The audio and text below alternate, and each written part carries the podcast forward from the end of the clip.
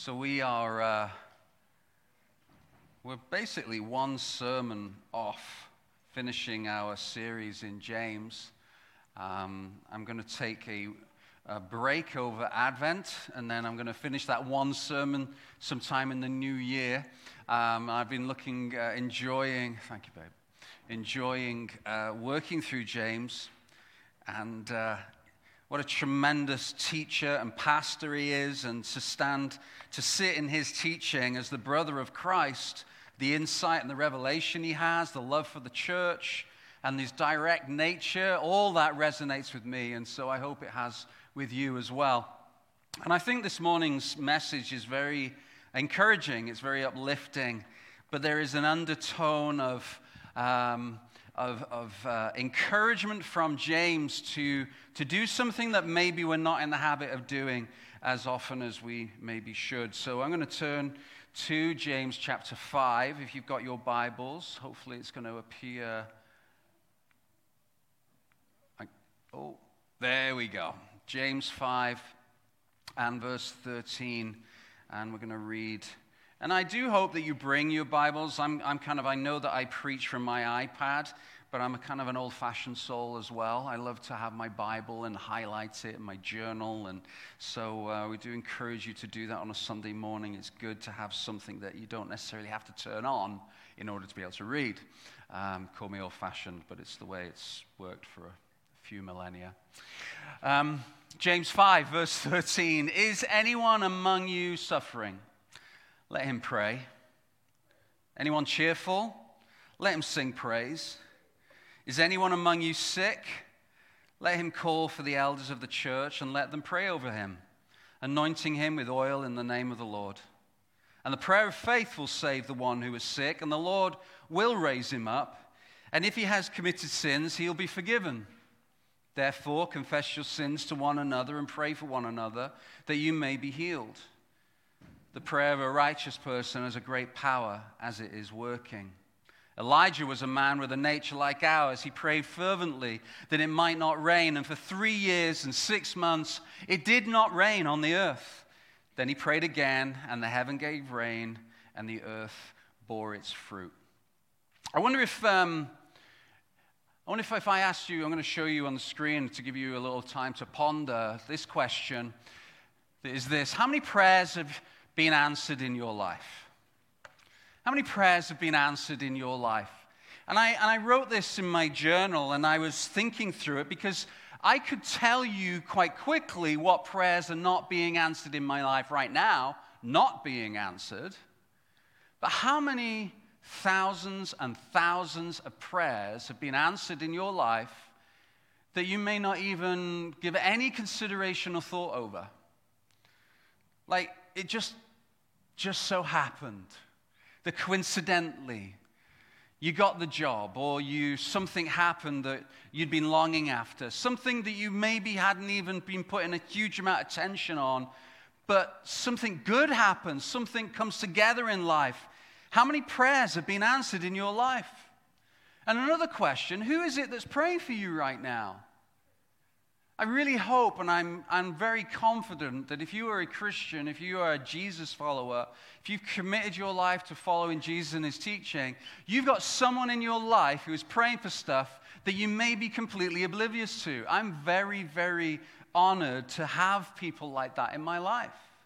I'm very grateful for uh, the two elders that we have, Janet and Pete, who each week they join with me and Colleen as well in the hub huddled around the fire, and we pray. And every week they pray for the pastors of this church. And I know that it's not just in that meeting, I know that they pray for me and my family, and I know lots of other people do. So I wonder how many prayers have been answered in your life because it is very easy to focus on those prayers that have not been answered from our viewpoint. James is really clear in the scriptures. He says, Pray when you're suffering, pray when you're sad, pray when you're in trouble, oh, and pray when you're happy as well. And it's that part of our lives that we really quickly forget. When life is going well, do we actually turn our attention to God and just say thank you? We don't teach our kids in this way, only to ask and not ever thank. God is incredibly patient and merciful. He's given us so much. And I want to suggest that if we stop praying, the coincidences would also stop. You know what I mean? Those little things in life that just seem to come together, like keep praying. James is saying you should pray all the time. He says, if anyone's suffering, let him pray. Is anyone cheerful? Let him sing. So there's sad praying, there's happy praying, there's sad singing, there's sad uh, praying, there's all sorts. Just keep praying, is what James, and he takes it for granted that that's what we're doing. There's this tone in this passage that says, look, if you're a Christian, if you're a Jesus follower, you should be praying, you should be singing. I'm so happy that we now have a church building that I can go quiet on the front row. And by the way, the front row acoustically is not the best place just so you know. And I love people sitting on the front row, and, um, but it, it's not, but I can still hear the singing. And for those of you who've been at Willow Park South for 20 years and then here, the, do you remember the other room was just like dead? Like you could be singing and bursting stuff, and it'd still be like dead. And you can actually hear the voices resonate. And then I got excited about singing carols, which will start next week, Advent. Yes. Well, I shouldn't assume. Is it starting next week, love? Brad, are you leading next week? Okay, Brad's leading carols next week. Bring a friend and a pair of headphones. No, I'm joking. I'm only joking. But to hear the voices resonate as we sing praises to our King, what a beautiful thing it is. Martin Luther said this to be a Christian without prayer is no more possible than to be alive without breathing to be alive without breathing. Prayer and Christianity go together. And even if you're not a Jesus follower, if you not, would not align yourself Christianity, I'll almost guarantee you you've prayed. Even if it's one of these go, Lord, I don't even know whether you're out there, but if you are, prayers. It's amazing how we revert back to our design in times of trouble. The people will cry out in prayer when they've got nothing else left. It's reverting back to the fingerprint of God that is on you. That isn't evolution, I can guarantee you. That's the Spirit of God that inside of us we have eternity in our hearts, Ecclesiastes says. So to be a Christian without prayer is no more possible than to be alive without breathing. The problem with teaching about prayer is it immediately feels like a drive by guilting. Right? Oh, great. Pastor Glenn's going to stand up there and tell me that I suck because I don't pray enough. And that's the kind of feeling that can happen when you preach about, you can feel the energy in the room going, because there's always more prayer to be had. I want to encourage you this morning that James is just saying this should be part of our lives. Is there a situation in your life that is not included in sad, happy, or sick, down, up, distant, whatever it might be you're feeling, James says, pray. Spend some time on your knees. And, and I do want to point something out here. This is just as an aside. He refers here to him. Let me just say, when it comes to Bible study, there are times when you can easily replace him or her with think of humankind. In fact, James says in the next verse, a righteous person. So these kind of hims and hers are a natural humankind. It is not this kind of sexist, misogynist, patriarchal kind of society. It's not that. It's just that this book is 2,000 years old.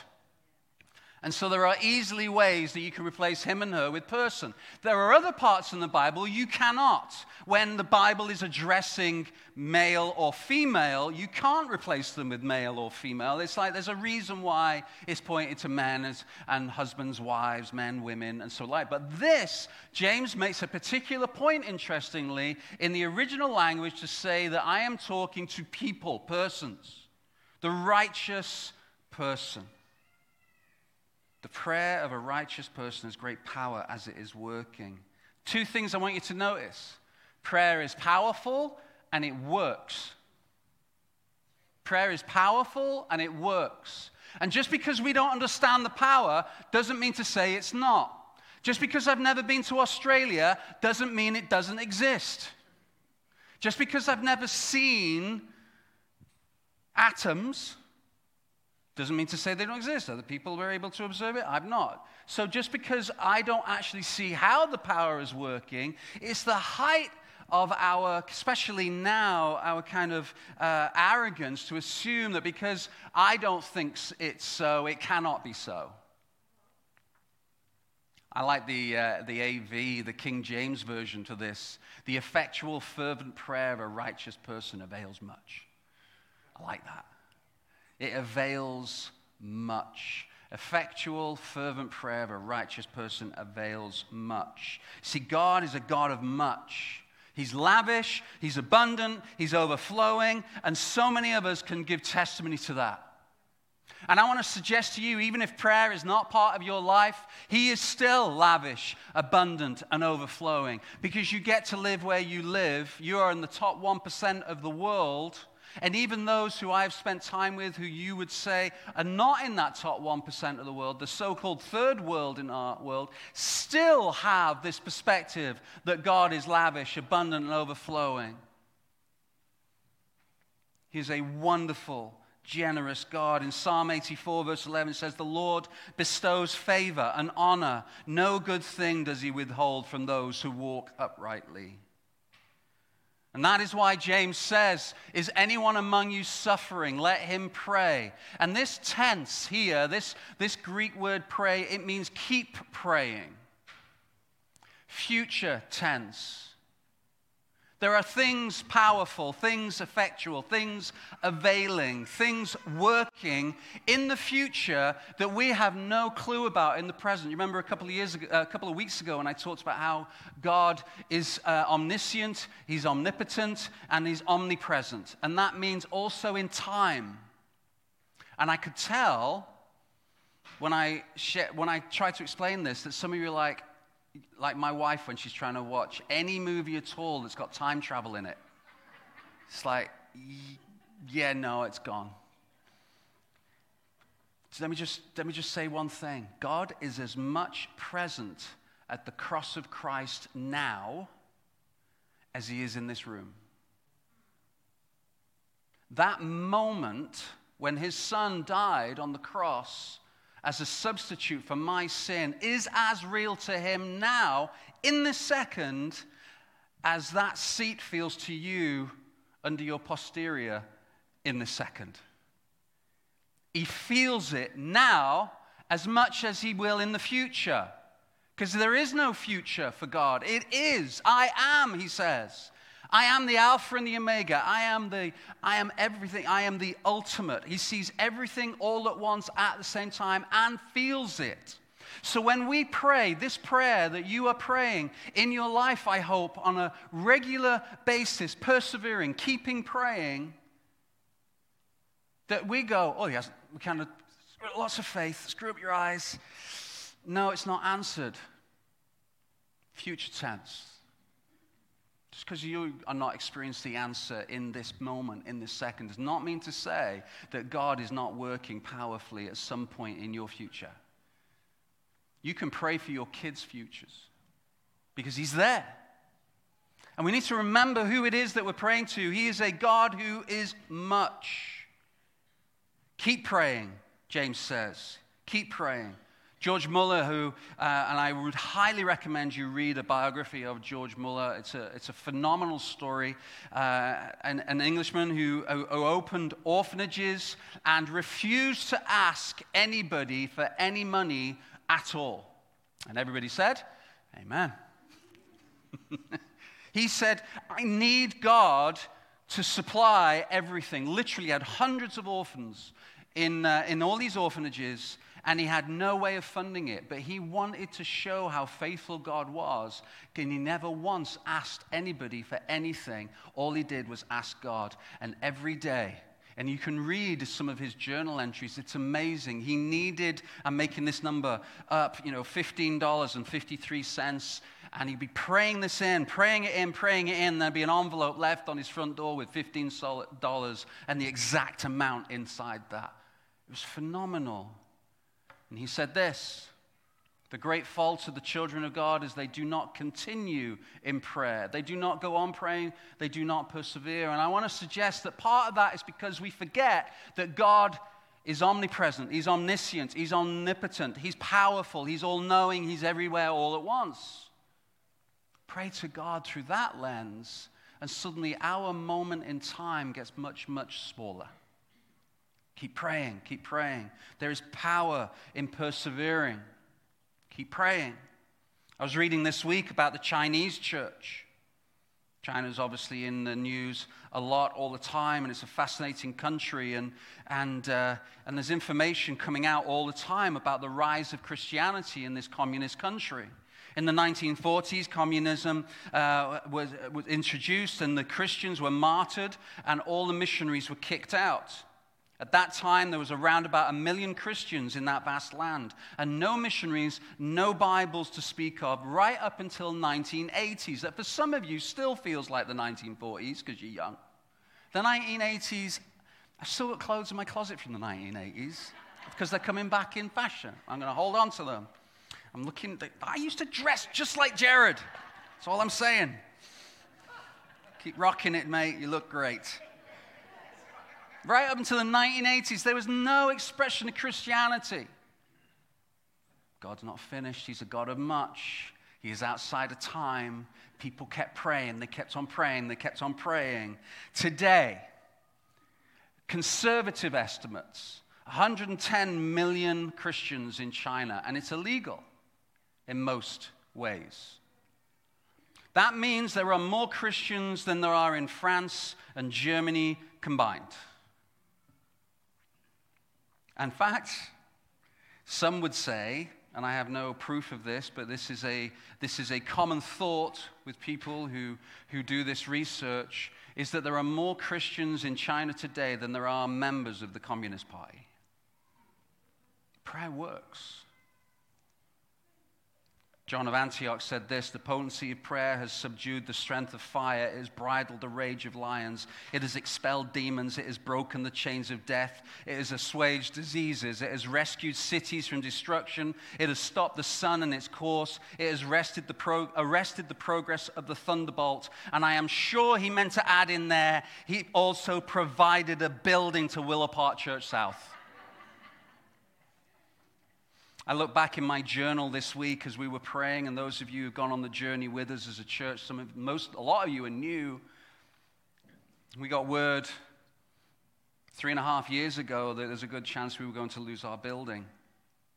And God, in, through a series of different ways, opened up the opportunity for this building. And I have in my, uh, in my journal March 27th, this is just this last year,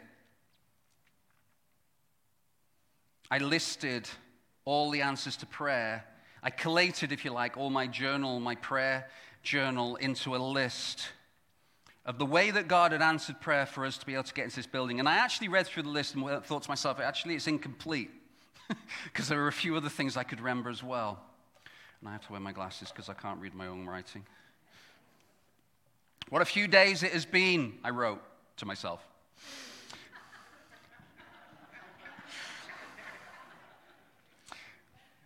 Here's some of the uh, here are some of the answers I just wrote down. And you know, my grammar is all over the place because I don't care. I love myself. I'm very patient with myself. Actually, that's not true. We were concerned after opening up again in October a year ago. Do you remember when we'd spent that time at uh, 33? And those of you who went to the south, we, we, we estimated maximum 30% of people followed us to 33. We were like, oh gosh, when we start Portable Church again, are we going to have a church? Number one, God drew his people back to Bellevue in October. Number two, a dying man's wish leads to a first Mennonite church opportunity. Thank you, Dan favor from First Mennonite Church to start talks, elders, our elders, giving the go ahead to put in a bid, guidance from God about what to bid. The bid's accepted, and the vendor take back mortgages agreed. Legacy, our mortgage lender, saying, What's a vendor take back? That's where we started, friends. So, after explaining it to them, and remember, we're talking about Mennonites, and they're great at change and new things. So, having explained that, we prayed that they would be okay. And they were. Bid accepted, vendor take back agreed, legacy saying yes to vendor take back a mortgage. BCMB, our denomination, agreeing to the purchase of the building. The property improvement team came together. Property inspection was passed. Asbestos? Nope. And that was a big answer to prayer. And HVAC went from a bill of 300,000 to around about 70,000. Our two town hall meetings were very favorable, going really well. There was general enthusiasm from Willow Park Church. The elders were praying and kept on hearing yes. The rentals, we are now fully rented in this building, I, I put in March, that fit lining up so well. $420,000 was raised in 30 days. I'm going to say that again. I love saying that. I told that to somebody the other day. I went, We raised $420,000 in 30 days. And they went, What? I went, Yep. And almost $200,000 increase in giving per year in order to operate the building. Although we could do with some more. City also gave their favor regarding rentals. The list just goes on and on. Then we had this overwhelming support in our church meeting. God still answers big prayers. Do we? I thank Him every time I'm in the hub. Thank you for this building, God. Do we plan towards prayer? We have other plans. We need a plan for this as well. I love the Puritan, uh, and this is worth remembering. It's very easy. It's four words. Are you ready? This is what the Puritans used to say pray until you pray. You want to know how to pray? Pray. Pray until you pray. I love that also they used to say, How do you know? That, why does God love us? God loves us because he loves us because he loves us. I like the Puritans. They're just very succinct. Pray until you pray. Be persistent. Keep going. Let me encourage you, friend. That thing that you are praying for, maybe you've forgotten and you're not praying about it anymore. Remember, God is outside of time. Jump back into that promise and keep praying. Pray until you pray. So, perseverance is so important. And secondly, power in being righteous. The prayer of a righteous person has great power as it is working, James said in verse 16. Then he gives you this example that makes my heart sink. Elijah, really? This is the guy you're going to give me as an example of somebody righteous? Like Elijah, who actually didn't die, he just went to heaven in a chariot? I mean, I do well in one of those little scooters. He gets a chariot. He calls down fire from heaven. He prays for the widow, and her oil never ends. He lays on a young man who, who is dead and, and breathes life back. Elijah? Boy, that's me out then. I can't even get my car to start in the morning or pass an exam when I pray. Not the fact that I don't work for it. You know, this dude called down fire from heaven. I could do, that, could do with a bit of that for my boss at work. That'd be great. Not Phil. I'm, t- I'm being third person. I'm... Elijah? That's me out. Prayer only works when I'm righteous, and the example he gives me is Elijah. But keep reading. Keep reading with a nature like ours. So he's just like you and me. So the key thing is, is this righteousness. The prayer of a righteous person. Elijah was a man with a nature like ours. So we've got a problem. Here's the problem. I really want you to listen to this. This is the most important part of my sermon. If you haven't been listening so far, dial into this. You are screwed, theological word, without being righteous when it comes to prayer. The Bible says that. God actually says, I close up my ears to the non upright. Doesn't matter what you do, it talks about it all the way through Old Testament. I don't care how much money you give, I don't care how loud you sing, I don't care what good deeds you do, I don't care any of it. I'm paraphrasing. If you are not upright, I will literally close heaven to you. upright righteous. This word righteous is so, so powerful. You can break it apart. It means right standing. Righteous person. So I can have a nature like Elijah because he was a bit of a mess up. In many ways, he was just like us. He got depressed, he got scared, he ran away. He was far from perfect. So, how can this imperfect person approach God and see fire come from heaven? It's because he was righteous, he was upright. What is it that makes us righteous? It's Jesus. It's Jesus. Look at what it says in Isaiah 61, verse 10.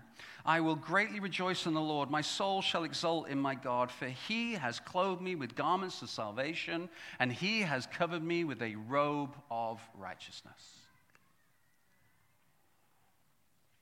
So when God looks at me and when he looks at you, he leans into my prayer because I am righteous. Not of my own righteousness, but the righteousness that has been given to me by Jesus.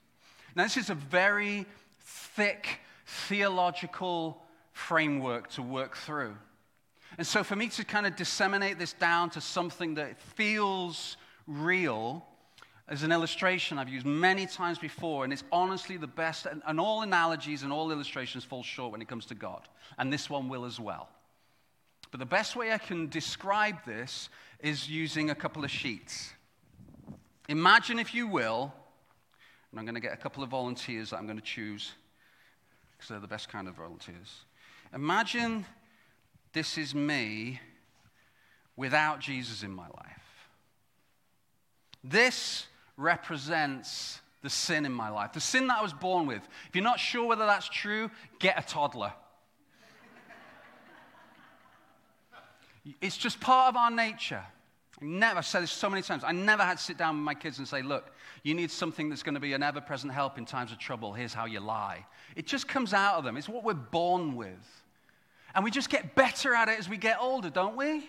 It gets bigger and bigger until eventually it just feels like the real you, the one that was designed and created by God, is completely hidden by the sin and shame that is in our life. That we're desperately going to therapists and self help and other things. I'll do anything to try and get rid of this all the time, it just wraps around our souls. And it's this that God can't have anything to do with. Because He cannot have any part of sin. You are not in right standing with God.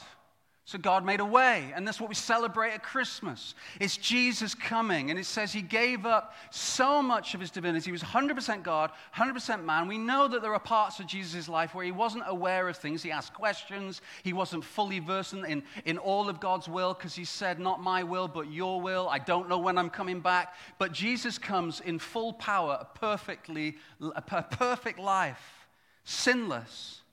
So I need a good Jesus. Jared, you're my Jesus. Come on up, mate. You can get that white sheet over there and you can drape yourself majestically.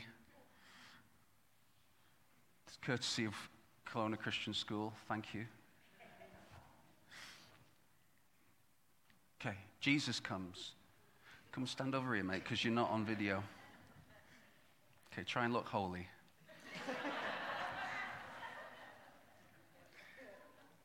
See, this is Jesus' right standing with God. This is his righteousness. What does the scripture say? He clothed me with the garments of salvation. He has covered me with a robe of righteousness. And so there's this, there's this amazing opportunity in time. Remember, God is fully there right now. Where he allowed his son, in fact, he said, You have to go to the cross. And what happens is, is that he takes on my sin. This is where the analogy breaks down because it doesn't mean to say that I am without sin or without righteousness. But he takes on this. It actually says that he becomes a curse on our behalf. That he carries all the sin, not just your sin, but every sin to all those who believe in him from now all the way past, he carries it cosmically. He's holding on to it. Imagine the weight. The weight of your sin is bad enough for you. He took everybody's sin, all those who believe in him, and it died with him. It dies, comes off of me, and it's called imputed. So my sin is imputed onto Jesus, and it dies. And it's done away with. And then in doing so, his righteousness. Don't go anywhere, Jared. See, this is where the analogy breaks down because it was way quicker than this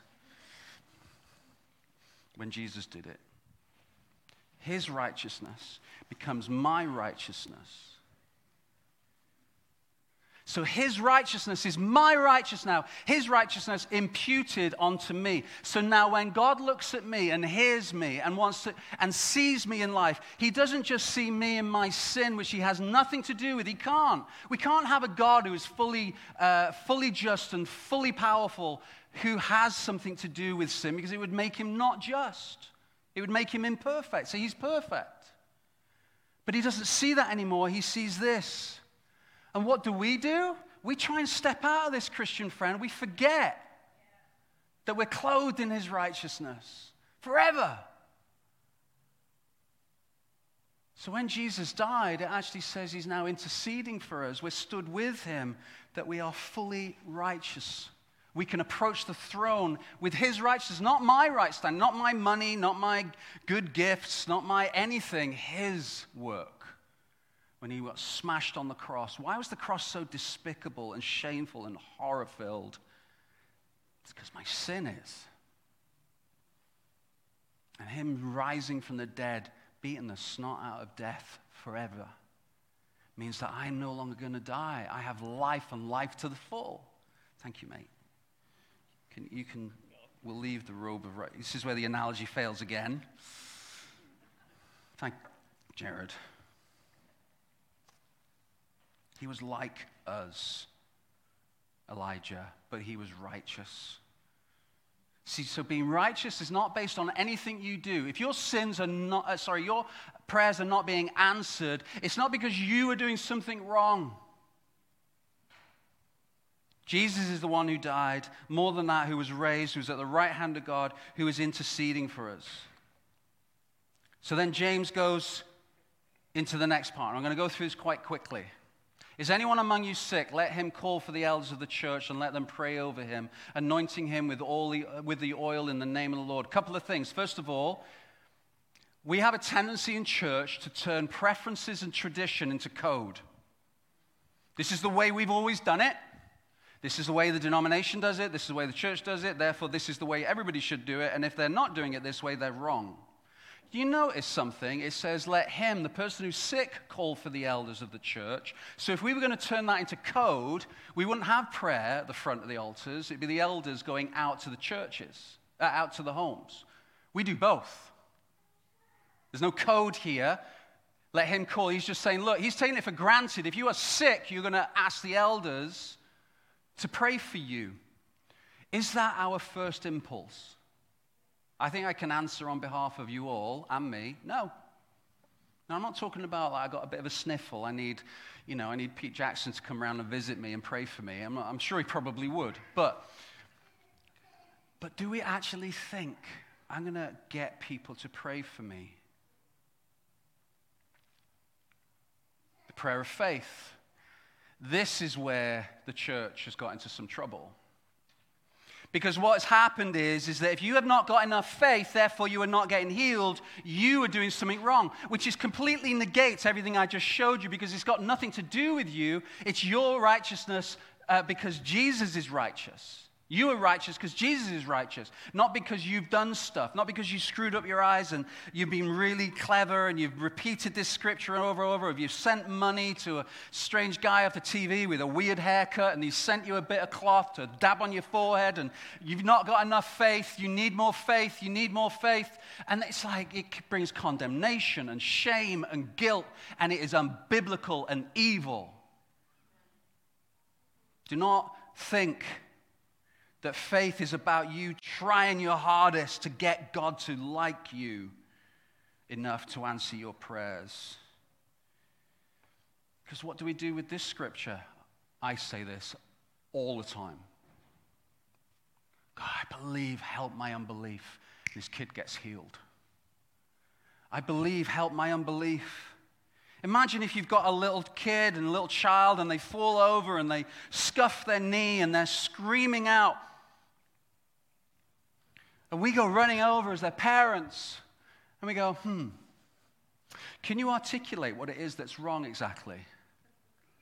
Also, if you could just try a little harder to show me that you have no doubts of my ability to help, then I will consider helping you, possibly. But actually, I like this person better, so I'm probably going to go and help them first. But that's the framework we have when it comes to crying out. Sometimes you can't even use words. God comes running. A prayer of faith, this one commentator said, is simply a very specific, very direct, very persistent request based on what you know about God. And, Christian friend, what we know about God is you are clothed in his righteousness and you are welcome to the throne. You have access because of the blood of Christ. We know that about God. We know he's merciful. We know he's kind. We know he answers prayers all the time that we give him no credit for. Let's be persistent. Let's ask. Look what Jesus says Come to me, all who are weary and burdened. I will give you rest, but only if you don't doubt and you've only been really good this week.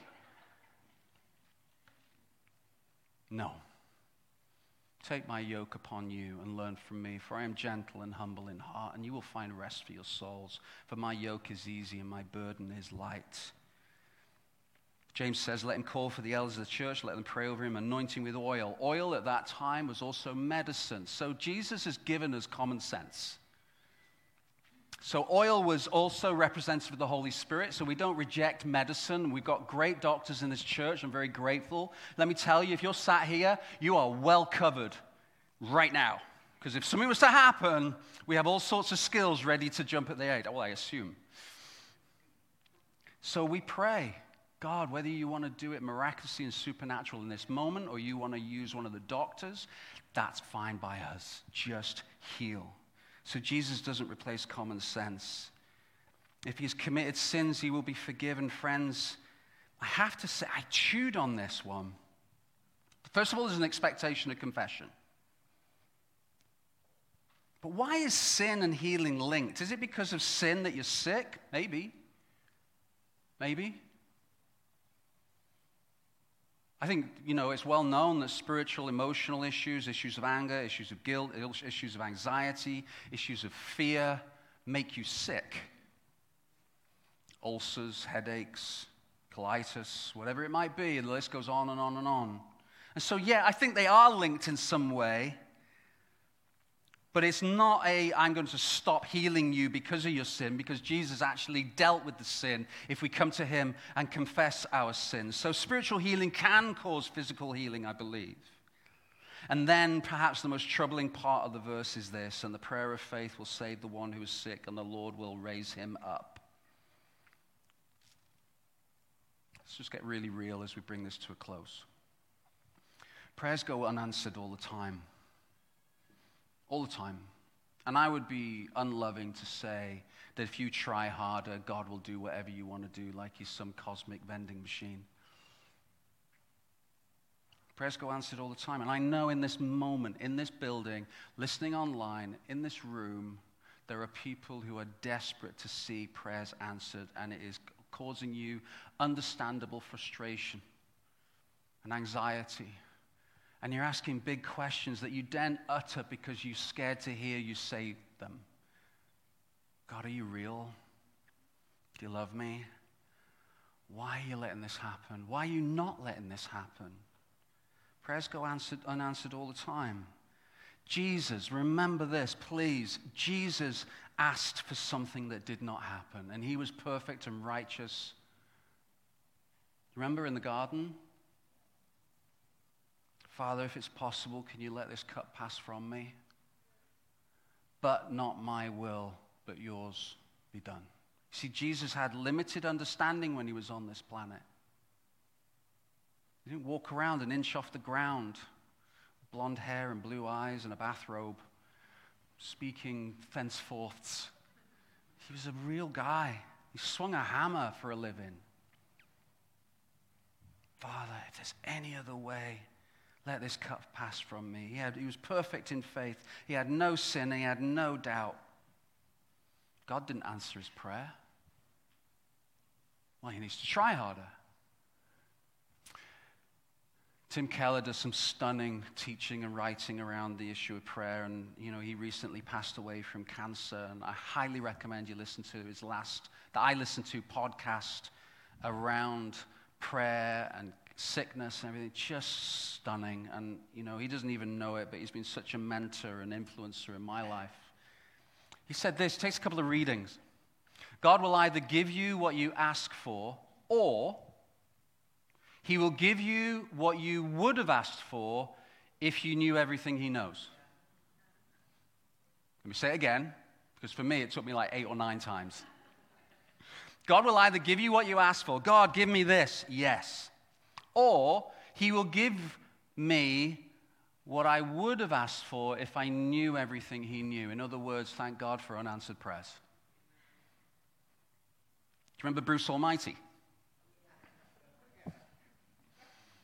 And he, all these prayers are coming in. It's a great scene, and because he's, he's God. Okay, he's not really. So don't please don't send me any emails. Um, but he's, he's been given all the power of God and he's got inundated with prayers and he tries post it notes and he tries this brilliant, brilliant movie, uh, this, this particular scene. I don't think I can recommend all of it. I get into trouble when I do that and then I watch it all and I go, Ugh. but this scene is great. And he gets inundated and eventually he just goes, ah, oh. he does like Control, Alt, A, yes to everything. And then chaos ensues. See, God loves you so much. He can't wait to shower you with blessings. Why would He ever not answer a prayer of yours? Because of His mercy and love. Because we have such limited understanding of what's going on in this moment. God will either give you what you ask or He will give you what you would have asked if you knew everything He knows. And so we need to lean into that. So, friends, if you are sad or you're happy or sick, pray. If you are down, if you are not up, if you are knocked about, pray. Remember, He's outside of time. Remember that He loves you. Remember there's mercy. That even though it feels painful in this moment, remember that His view is bigger than your view. Remember that there's times when healing comes and times it will doesn't come, and to him be the glory for your joy and for his glory. Remember that Jesus took your sin, your shame, and it died with him for all those who believe, not for everyone, for all who believe. And his righteousness is your righteousness that leads you to the throne of grace that you may ask in the first place. That is God and His loving and mercy. And I preach this to myself, and my wife is sat there right now, and she knows we are praying for things, and I get frustrated. God, why don't you? I preach this to myself. He knows. He loves me, but I need to spend more time on my knees. Amen? So here's what we're going to do. We have a Willow One prayer meeting tonight. I would love it for you to come out. We're going to pray then. We're going to join with our Ukrainian brothers and sisters and pray. For those of you who like to pray quietly, we're going to let that happen as well tonight. We're going to open up the building. You can walk about the building. You can sit here. We're going to pray. We need to gather together and pray. But right now, we're going to pray. And so I've asked uh, for some of the uh, elders and ex elders to make themselves available and other people to come. And we're going we're going to stand at the front and we want to pray for you. We want to pray for you. It might be that you need prayer because you are sick. It might be that you need prayer because your kid is a prodigal or you have a prodigal brother or sister. We want to pray for you because you're just feeling the weight of something. Maybe on behalf of someone else, we want to pray for you.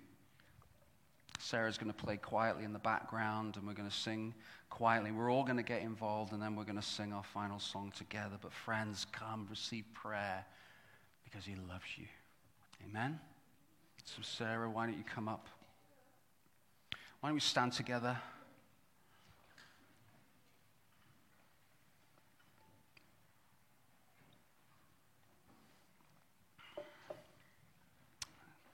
Just ask those who are willing to pray for people to come forward. Make yourself available. If you're in the balcony, it's only a little trip.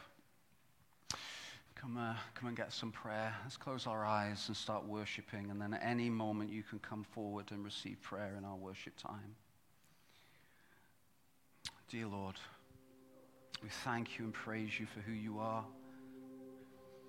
That Jesus, as silly an illustration as it is that I just showed, Lord, the depth of that moment.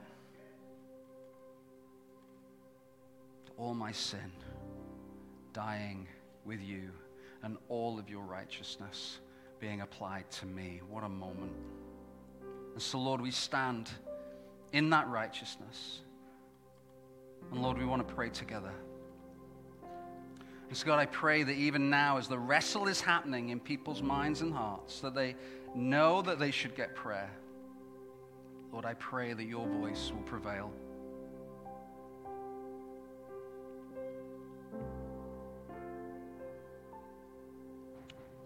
Praise you, Jesus. You know, if you're wondering whether or not you should come forward and get prayer, you should. So I help with that request. Because there's only one reason why something's going on in your mind, and it's not the devil. Come and get some prayer. For everyone else, let's close our eyes. We can quietly sing, we can quietly pray, and enjoy this moment together. But please come forward and receive prayer. Thank you.